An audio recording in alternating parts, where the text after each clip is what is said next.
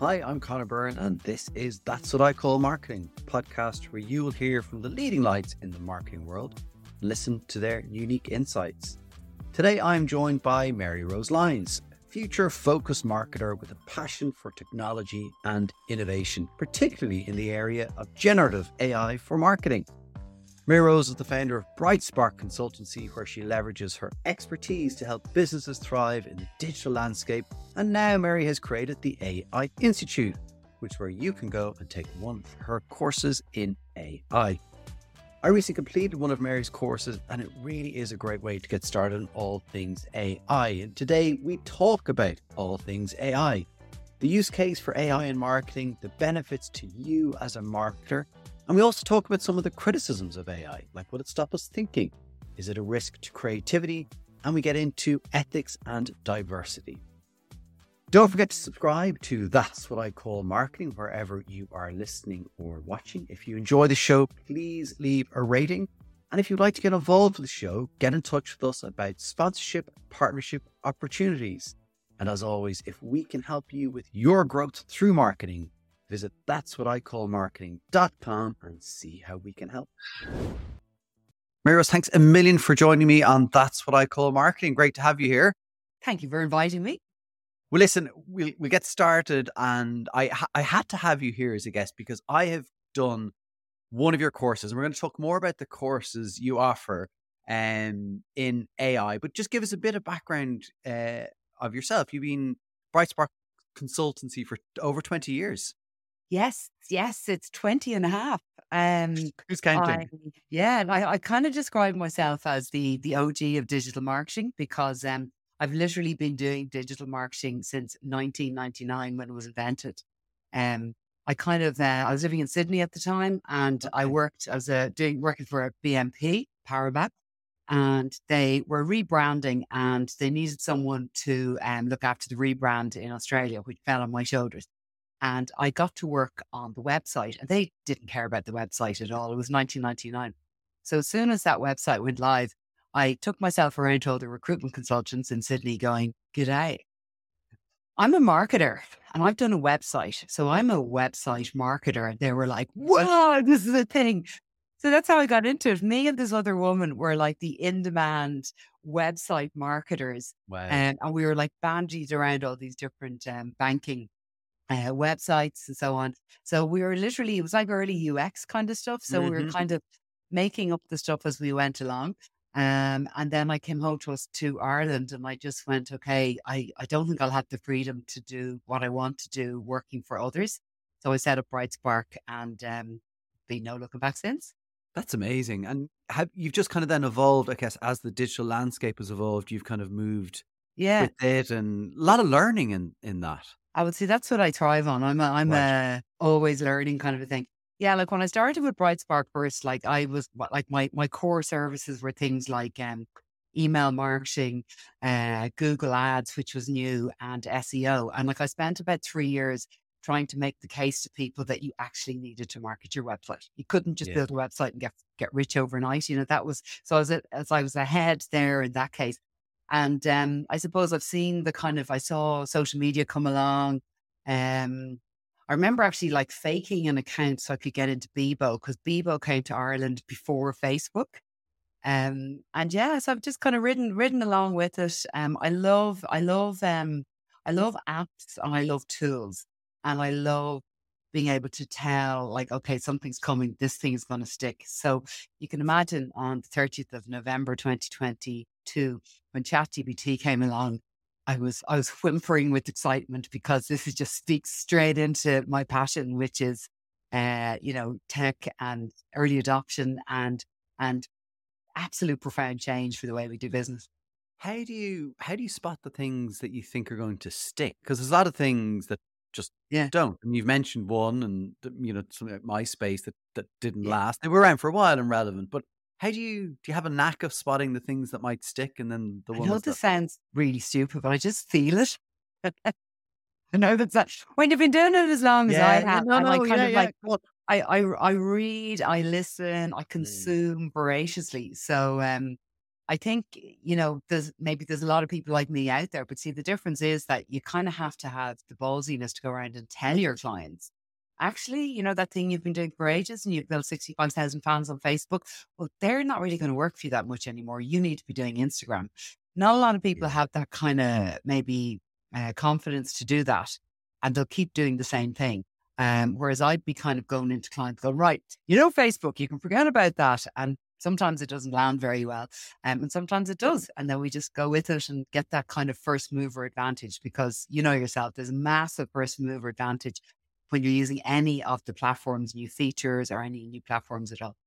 Yeah, and I, like I mean, I guess one of the things, and you certainly hear it and see it, is you know often maybe a bit of criticism of the next new shiny thing, and marketers particularly get a, a bad rap sometimes. Yeah. You know, I think earlier in the year in July, Mark Ritson put a comment about you know you know, uh, like cats chasing pieces of wool or something. You know, it was I it was that context of like we're Yeah. just oh, oh next shiny new thing.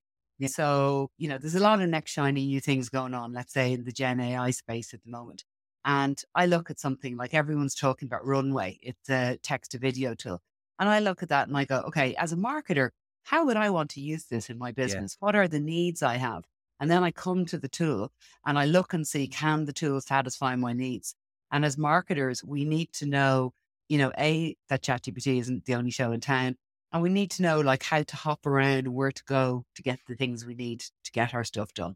Yeah, and uh, look, I I have a perspective on it, which is I I think marketers, particularly client side marketers, are you know can be often overwhelmed and incredibly busy with things, and actually having agencies or or consultancy partners or people who actually can help cut through and do what you do and kind of say, actually, we've done a bit of this. We don't think runway is right, but actually, here's a thing that is. I think that's the value of the the marketing ecosystem as a whole, and, and that's where you know I think let's say agencies and the like of yourself Value added. yeah, huge role because you know it shortcuts the the things when you're you know, being on client side. You know, there's a thousand things that have to go on, and then if you're Yeah. coming and running and saying, "Oh, we should try runway," someone's going to be like, "Just go away." Yeah, yeah, exactly. Well, they'll know. But I think that this is what I love like about the the AI tools. Let's get into AI in marketing. Like it's a huge topic, has been a huge topic all through 2023, and now as we're in 24, it's going to continue. It ain't going away. Uh, it ain't going away. It ain't going away. Ooh. So, what are you seeing as kind of the? I guess you've you've touched on it there, but what are kind of some of the key benefits for marketers to start to get their head around AI if they haven't already? Okay. Um, I think the main benefit, okay, a lot of people start at the point of time saved on content creation. Okay. But I think that if you think of the, like, say, the marketing uh, process, before we go into content creation, we have research and ideation. You know, even right down to that blank sheet of paper of what are the services that we offer? How do we segment our market? You know, what's going on in the category? And we can use the AI to really help us to identify new category needs, unmet, unmet first needs of customers, all of this kind of stuff, which let's face it, we tend to do that at the start of a client account and then we kind Yeah. of don't. So that's one thing we could do. So then you can use it obviously on content creation. It can save you an awful lot of time. But then the other thing, this is the real, like one of the real values I, I see all the time is we know in theory that if you have a really good piece of high performing content, if you repurpose and repackage that content, you know it's going to work and it's a very low cost way of getting, you know, getting more content out that you know is going to perform. We can do that so easily, like a couple of, you know, buttons you have to press. And then suddenly, you know, that podcast that you've done, Connor, your top performing one for the first six months of this year, that can turn into something else, it can turn into um, you know, snippets for TikTok, YouTube, YouTube shorts. Um, you get the best ofs, make it into a long form post. You know, there's so much you can do with it. Um, so it's about kind of doing better quality at the start, saving time in the middle, and then getting better value from that, which is good. Right. Great. So much in there. How do you? Where do people like? Where do you start? well, where you start is just just start. Um, I would strongly recommend anyone who's listening just spend the money and get ChatGPT four. Okay, the paid version. It's twenty three euros a month, And as I'm always saying, you know, when you think of how much we pay without even, you know, breaking a sweat for social media tools like Hootsuite and the like, mm-hmm. you know, $79 and $100. So, you know, don't be cribbing about 23 euros. And um, so get the paid version of the tool and just start. And what I'm sort of advocating, and I'm actually going to do this myself in the in the coming weeks, is you know, if you like when you come into work in the morning, you know, and you open your email, open ChatGPT. And it's a kind of a thing you need to almost build that neural pathway in your mm-hmm. brain that before you just mindlessly start on a task, think to yourself, how can I use AI to do this for me? So one of the things I'm going to do is I'm going to make a list of the 100 tasks that I performed in the last month. And I'm going to literally look at it and try and break it down. Which ones should I not be doing? Which ones should AI be doing? Which ones should I outsource to my VA and which ones should I do myself? So the ones I do myself are going to be the high value, yeah. uh, high, high performance ones that need my humanity. The rest of them, I'm going to just AI or outsource. And you've just, you've touched on something there that I think is a big topic around AI, which is, are we, are we risking kind of losing the ability to use certain parts of our brain by getting AI to do things? No, I disagree with that. I'll tell you why. Most of the amazing value that we get from using AI is on killing those boring, repetitive tasks. We no longer have to do them. So that's actually freeing up our brains to do better quality work. Now, boring, repetitive tasks uh, occur in every single role. But as a marketer, you know, we have a lot of boring, repetitive tasks that we have to do. And, you know, everyone's job is different, but yeah. we need to actually just stop doing them because we don't have to do them anymore and free up your brain to do better quality work. Now, the thing is, you know, with time, ta- jobs that are filled with just boring, repetitive tasks are going to go away. So if you're in one of those jobs and you're listening, now is the time to start using AI to basically automate your way forward and elevate your role so that you're doing better quality work. And then for people who are already doing great quality work, you can use AI to, you know, to question you, to help you on planning and to produce better quality work. So it's a win-win. Yeah. And it's, uh, I mean, touched on a number of things. I think that idea of seeing where it's going and actually being able to get in early and say, actually, here's here's where I can add actually add value, not take away, but it might yeah. take away certain pieces. Yeah. Well, if I was hiring, if I was like, if anyone's listening there and they're like, they're going to be hiring people in 2024, one of the questions I'd be asking at interview would be, how have you used AI in your current role? Have you set up any GPTs yet? Because you want those kind of people coming into your team because mm-hmm. they're, they're, you know, open to using the technology. And of course, like you need to use it responsibly.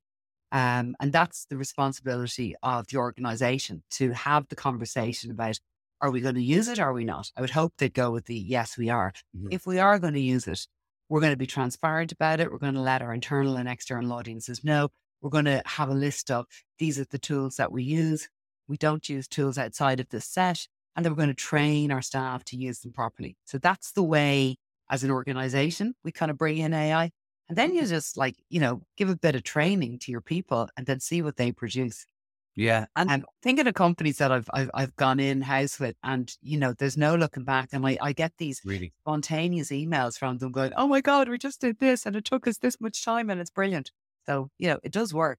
Yeah. I mean, everyone's busy, right? And there's busy and busyness. You know, there's a difference, I guess. But it's if you can f- free up time to do other more impactful thinking work. And one of the other things that I think about thinking, and it's a misconception I think about um, AI tools, is like you you have to put thinking into the prompts, yeah, as well, right? You can't just go do this. Yeah. Well, as I said, I think you would have heard me in the in the course saying, you know, it's like this kind of a thing of a, a human sandwich. You know, I have to try and come up with a better allegory. Actually, I've been using this human sandwich all year. Okay, so the human sandwich um, is where you know you have to have this kind of our creativity goes in the start in the prompt. Mm-hmm. Okay, what are we asking us to do? Oh, throw in this. Make sure you put in this. So our humanity and our knowledge of what we're about does that start bit.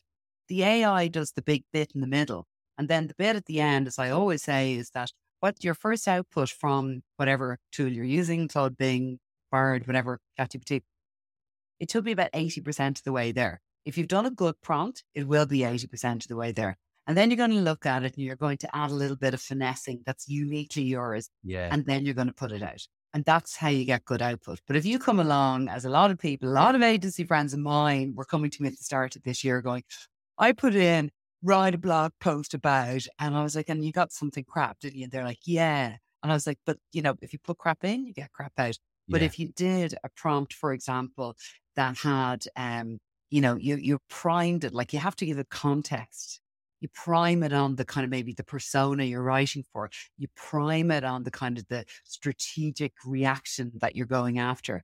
Then you put in your prompt. Gonna get something yeah. really good at.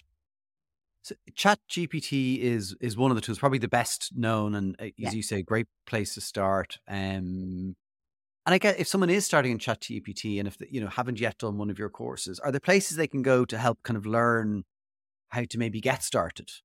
how do people get started? Well, as I say, you know, get started, start using something. If you uh, if you don't have budget, you know, you can use um, you can get access to Chat GPT four for free through Bing. So right. you get Bing on the Edge uh, browser. And Mac users, don't worry, you can download the Edge browser. I used to always sit there with my arms crossed going, I'm a Mac user, but you can just easily download the Edge browser. And there you go, it's there. So that's kind of a good place. So, like, you can get it for free you know, this the only difference between the free GPT you're using on Bing and then pays GPT-4 is that GPT-4 allows you to upload documents and mm, analyze, yeah. and it can read yeah. things you've scribbled on a piece of paper, and it can do all sorts of cool things. Yeah, yeah, it's uh, uh, that I've started to use the um, upload and analyze, and it's it's. it's what do you use it for? Um, just some projects, and I find it just um, actually what it did for me was when I read the documents, I had my own perspective. And then I used ChatGPT, put in some prompts, and then it helped me pull out some other things I hadn't spotted, which was just yeah. brilliant. Like yeah. it was, so it didn't net. I don't know if it shortcutted. It just kind of validated and and added. Uh, and so it's like the upload is a great, great, great feature. I'm starting to see eh, like AI turning up in in lots of things. Like you know, I use Descript and AI is there. Oh, Descript's great. Yeah, yeah. I use Miro, and AI yeah. is in there. Like it's it's everywhere, and it's, I you know, it's not as we've said before. It's not it's not going away. And as you see it in those tools, um, it seems quite intuitive. Maybe slightly more so than uh, ChatGPT. We talked about the prompts. Like for Descript, yeah. for example, you can say create a show summary. Now, actually, it's not. Sorry, people in Descript. I love your product, but it's not brilliant at the show uh, summary. yeah, um, yeah, yeah, yeah. Exactly, exactly. That's the thing. But the prompts there probably aren't as strong, so it's more of a it's more of a feature, I think, at the moment. Yeah, like I think the landscape is changing all mm. of the mm. time.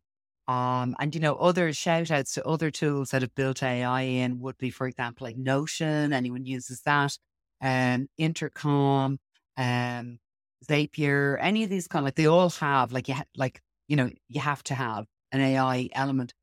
Where I kind of think it might be going is um, with the launch of ChatGPT Enterprise, which is their enterprise offering, uh, comes with a hefty price tag, and the it, the promise of enterprise is that um, your data is safe and encrypted and will not be used for training the model. So the idea is that if you're a large corporate, you can get mm. onto ChatGPT Enterprise. You can also be using ChatGPT on your own internal documents. and you can give people different levels of access and so on. So on one hand, you're going to have a world where the large corporates will all be on their different enterprise big big blocks. Think of big buildings, okay? Within um, individuals' use, then as well, you've got things like Copilot have come out, which is like Microsoft offer which is where, as you're going about your business, doing your general things on Word and Excel and so on, you've got Copilot to support you based on your own individual documents, emails, and so on. So you'll have that world. So the world where we kind of leave the big building and go out into ChatGPT itself, or we go out into Claude or whatever, I don't know will they still exist or will it all kind of Right. become the same? Because at the moment, I tell you, what's going on at the moment is there is a massive land grab going on. All of the all of the big tech companies want to own the space. Yeah. Back or you know, back around in November time, um, they got the Biden administration to bring out this executive order, which is supposed to be to be like protecting the people. Mhm. Actually, it was to try and put up walls so that sort of uh, more startup-y type of um, uh, AI companies can't break in. So the big guys they're already trying to to own the space. Wow. So if they have their way, um, you know, there might be just one video tool, there might be just one image creator tool, or maybe not. So at the moment, it's a wild west of lots of things. Yes. Yeah. Yeah. Things like so data is certainly a thing that people are concerned about. Mm. You know, when I or somebody puts stuff into ChatGPT, like where does that end up? I, that, that's a, a Mm. concern people have. was the first thing um, I take people through on week one of my course is um, understanding. Apart from understanding, here is the the landscape of all the different places, and you kind of go to different different LLMs, that's the models, large language models. You go to different ones for different kind of, I suppose, use cases. But then the second thing is then to look at how you set up your ChatGPT. So how you use your kind of custom instructions so that your experience would be very different to mine. Mm-hmm. And then we do another one, which would be around um, looking at how our data is used. So knowing that if I'm in this particular part of ChatGPT, my data can be taken and put out into the model. However, if I flick the switch in custom instructions or in settings, I, I can turn off that.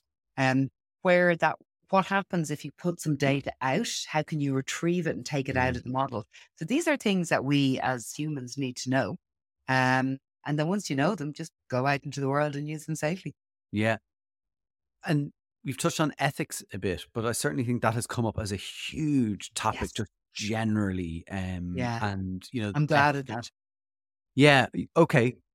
In what way? My take on it is, I think, you know, I as I mentioned at the start. Okay, so I was involved in social media from the start, so around say 2007, and I look back and feel a little bit guilty that I was involved because um, from 2007 until 2018, when Cambridge Analytica scandal broke, Yeah.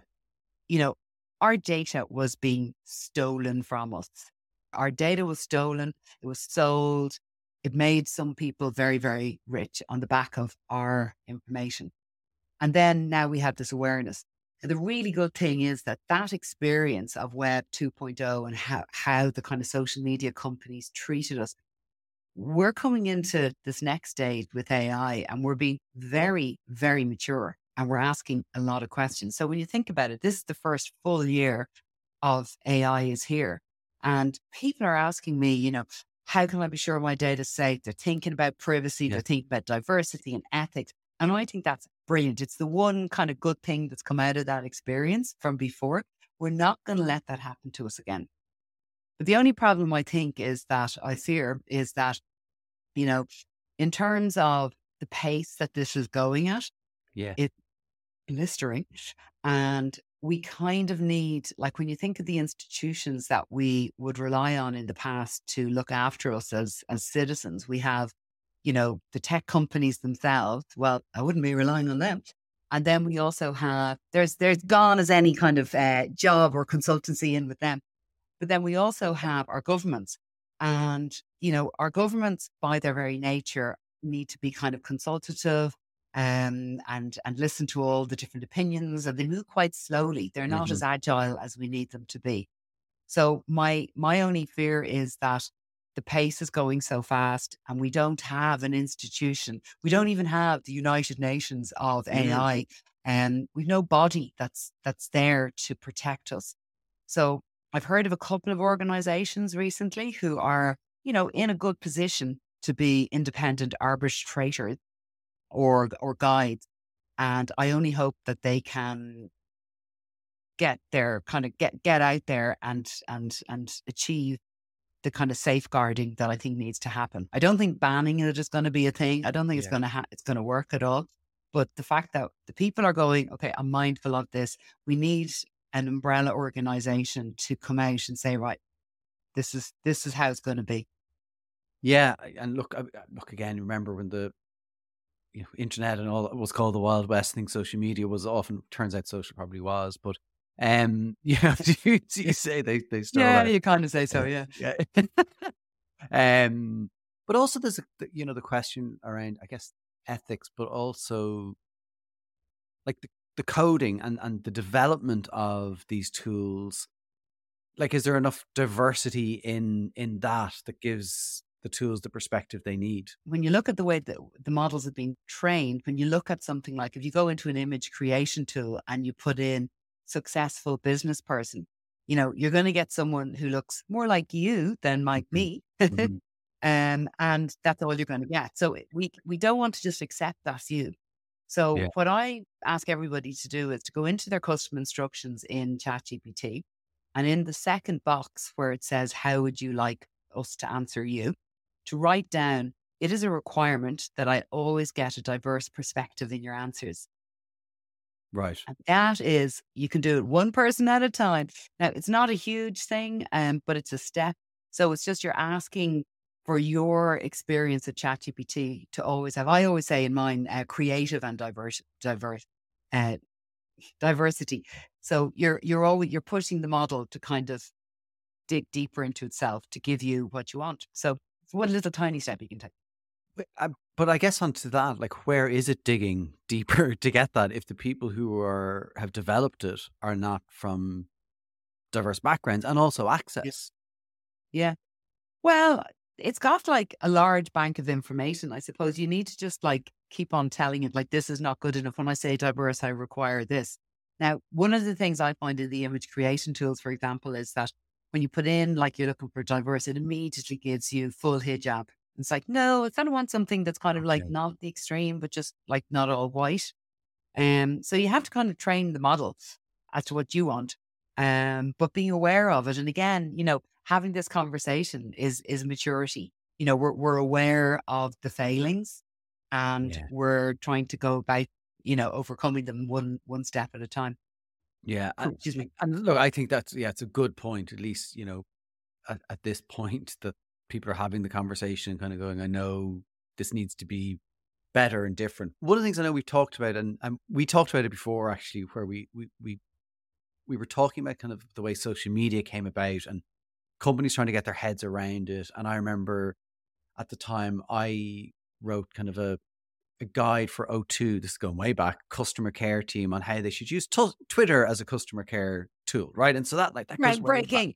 Yeah, yeah, it was though. Um, and you know you've you've touched on it here is like yes that was happening but the pace of this is happening so so fast you're in a lot of companies and organizations helping them with some of the the training but also the guardrails around well how do how do we use this so again someone listening to this today in a marketing department going okay how do i start thinking about guardrails ethics use cases permissions etc well, I think that stop thinking about it and just start doing it really. Like you know the resources are there. On my website i've got a free ai policy template. I just want anyone to take it. So take that go back to your team meeting and say right if we're going to start using it what will we start with? And have the conversations internally about the different um the different elements that i have in that policy template Brilliant. just start doing it but i think what you touched on there like on the kind of the pace of change um I have had, um, I've delivered three refresher trainings. So people who took my courses at the start of this year or at the start of 2023 um, came back to me in around October and November saying, I know it's really changed. Can you come in and do a refresher? Wow. And they were right. It has really changed because, like, my slide decks for my courses changed literally week on week. And the thing I got off on, I love the fact that in week four, I cover things that hadn't actually come out in week one, if they're relevant for the use case, which is marketers. Wow. So, so that's the pace it's going at. And, you know, I think that if you're if you're stressing and you're fretting about, you know, if if AI is just one of these things at the back of your mind that you kind of sometimes think about and you're like, I really need to get on top of that. Kind of like updating your LinkedIn profile. A lot of people had that kind of feeling. I really must yeah. get around to it if it's one of those kind of stressors, you can actually relieve the stress by just actually opening an account and opening it at the same time as you open your email and just doing it. That's it. Right. It's just it's a practice thing. You've talked about the um the AI Institute. Tell me tell me about that. Yeah. Well, I just created it because I have been doing my AI for marketing courses all year and and they've been flying it. And then it's not just marketing people doing them, it's also kind of business owners, switched on business owners. And then it kind of spread to being, I did this one called the uh, AI, this is one you did, the AI for self employed or the AI non technical people. You don't have to be technical. So kind of spread. And I just kind of feel, you know, the feeling thing again, Mm-hmm. that it's moving beyond the early adopters and it's moving out into the kind of the, the, the masser market, let's say. And I just feel that there's a lot of kind of academic type of courses around, which let's just say their curriculum wouldn't be updating as fast. Right. And then there's a lot of low cost ones, which are kind of great, kind of, they're not really consistently good quality. And I just felt that there was an actual, there's a need for people to get ethical, really good, practical, put your fingers on the keyboard, come away with a smile kind of training. Mhm. So I've got him to put together a course. And it's like, it's four weeks where the first week you're looking at what is unstructured data, you know, what, what's the new Gen AI tech stack look like? The second week, he helps you identify potential use cases in your own business. And then third week, fourth week, and you come away and you've got this kind of framework and a plan. So it's all very much around fingers on the keyboard. You get the recording and then you can kind of go back step by step and do it at your own pace as well. That recordings and and the decks like that happened to me you know with one or two bits because i was i i think i was still still trying to figure out the bit before like, Yeah. everyone else has moved on it's very very practical as you say it is on you know hands on the keyboards and i'm not trying to do it there's no uh smartless code here as i said before with like you know connor 10 and you'll get 10% off the course but no it is very practical and it you do walk away going actually i can use i can do things i can use things and you know it can kind of Yeah. create a a culture of of using these tools and you know there's a That's fear what, there's that's a what kind of happens in practice. Like where, like I've had this a lot, where somebody comes along from a company, like a larger company, to one of my courses, and then they go back and they go, "This is amazing. We need to do this," yeah and they then bring me in to kind of train up their whole Everybody. team. Yeah, yeah. and then the team are all doing it. And then they kind of come back and I do a session for the wider company on the kind of more ethical, kind of the safety standards kind of thing. That's how we do it. Yeah. Um, and uh, as I say, like, you know, if there's one thing you do if you're after listening today is like, stop thinking about it and just start doing it. Maryrose, thanks a million for joining me. Thank you for inviting me. Well, I hope you enjoyed that episode. And as Mary mentioned, she has her courses starting in just over a week. So if you want to get stuck into AI in 2024, check out her courses. Or you can just try ChatGPT and play around with it.